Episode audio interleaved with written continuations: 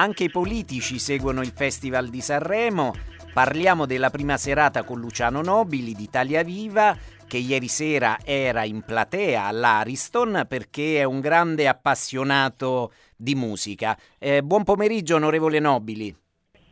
Buon pomeriggio a voi. È stata la mia prima volta eh, da, da, da storico appassionato del festival, perché poi sono un grande appassionato di musica. Diciamo, la musica che amo non coincide, negli anni non ha coinciso tanto con quella che passa sul palco dell'Ariston, però il festival l'ho sempre seguito con grande passione anche come fenomeno di, di cultura popolare. Da, da, bambino costringevo i miei genitori a, fare, a seguire le, tutte le serate facendo le pagelle delle canzoni e ancora oggi lo faccio torturando un po' di miei amici, almeno la prima e l'ultima serata. E quindi l'opportunità di vederlo per una volta dal vivo all'Ariston per me è stata una bella emozione.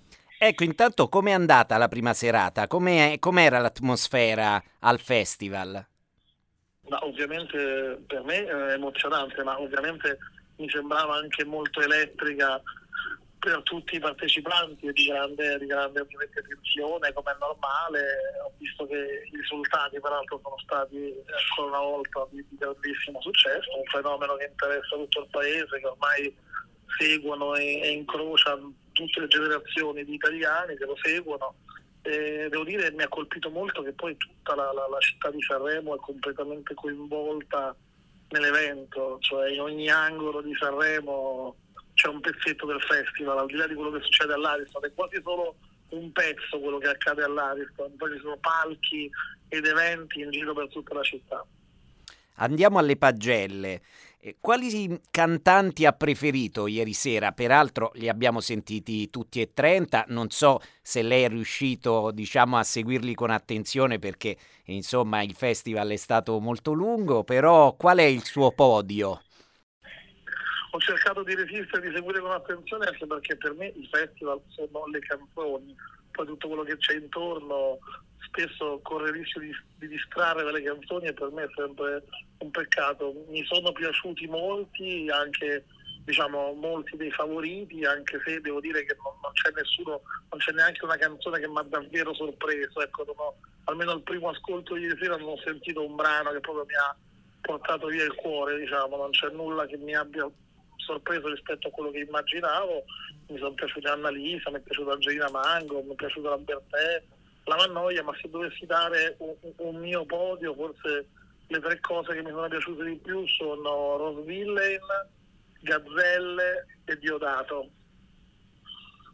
Ah, bene, ma mm, ecco... Non necessariamente in questo ordine, ovviamente. Sì. Se poi vuole un pronostico, credo proprio che sarà un derby al femminile fra Annalisa e Angelina Mango, peraltro sarebbe la prima vittoria al femminile dell'era Amadeus, quindi credo sia anche giustamente tutto il momento.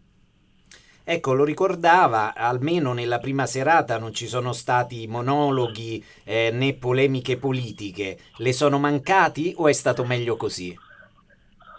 No, francamente non mi sono mancati, anche se poi voglio dire, non è che spero che questo non sia frutto di una, come dire, di una voglia di tenere tutto più sotto controllo, più omologato, più, perché è un rischio che corriamo sempre e speriamo che non sia eh, per questo che si sia fatta questa scelta. Però ripeto, io tendenzialmente anche riguardo le cose del, dei, degli scorsi anni, anche poi ovviamente il palco di Sanremo è un palco dove è giusto che ci sia ci si racconti anche un po' il paese perché se no diventa una, una, realtà astratta dal paese ed è un peccato, quindi è anche giusto che si manifestino le questioni che si manifestano nel paese, per esempio è stato bello un momento di, di grande eh, solidarietà verso la, la, scomparsa del giovane musicista Giovan Battista Cutolo con la presenza della mamma, però diciamo più in generale se c'è più spazio alla musica e meno alle polemiche, io penso che sia bene per il festival. Diciamo. C'è qualche cantante che avrebbe voluto vedere al festival ma che invece non è in gara? Ma guardi, diciamola così, mi sembra che il gusto di questo Sanremo sia un po', un po più omologato anche musicalmente, cioè eh, negli scorsi anni c'era sempre quello che io chiamo lo spazio premio della critica, mettiamolo così, quello per, per, per quel, quel, quel, genere o, quella, quella, o, o, quello spazio un po' magari alla canzone d'autore o comunque ai brani che non cercano l'immediato successo radiofonico sulle classifiche dello streaming ma che puntano magari un po' più alla qualità artistica quindi mi è mancato un po' l'angolo cantautorale quindi mi sarebbe piaciuto vedere un Samuele Bersani, un Enrico Ruggeri, un Daniele Silvestri che quest'anno fa 30 anni di carriera, ecco, mi è mancato forse un brano di questo tipo qui. E poi eh, magari sarebbe stato bello, succederà magari più avanti, di vedere, rivedere presto su quel palco il grande Lorenzo Giovanotti che insomma affronta mesi non semplici sulla sua salute, per cui riguarda la sua salute, quindi l'ho ricordato, l'ho salutato ieri Amadeus, speriamo di rivederlo presto sul palco su cui ha fatto un pezzo di storia della musica italiana anche lui.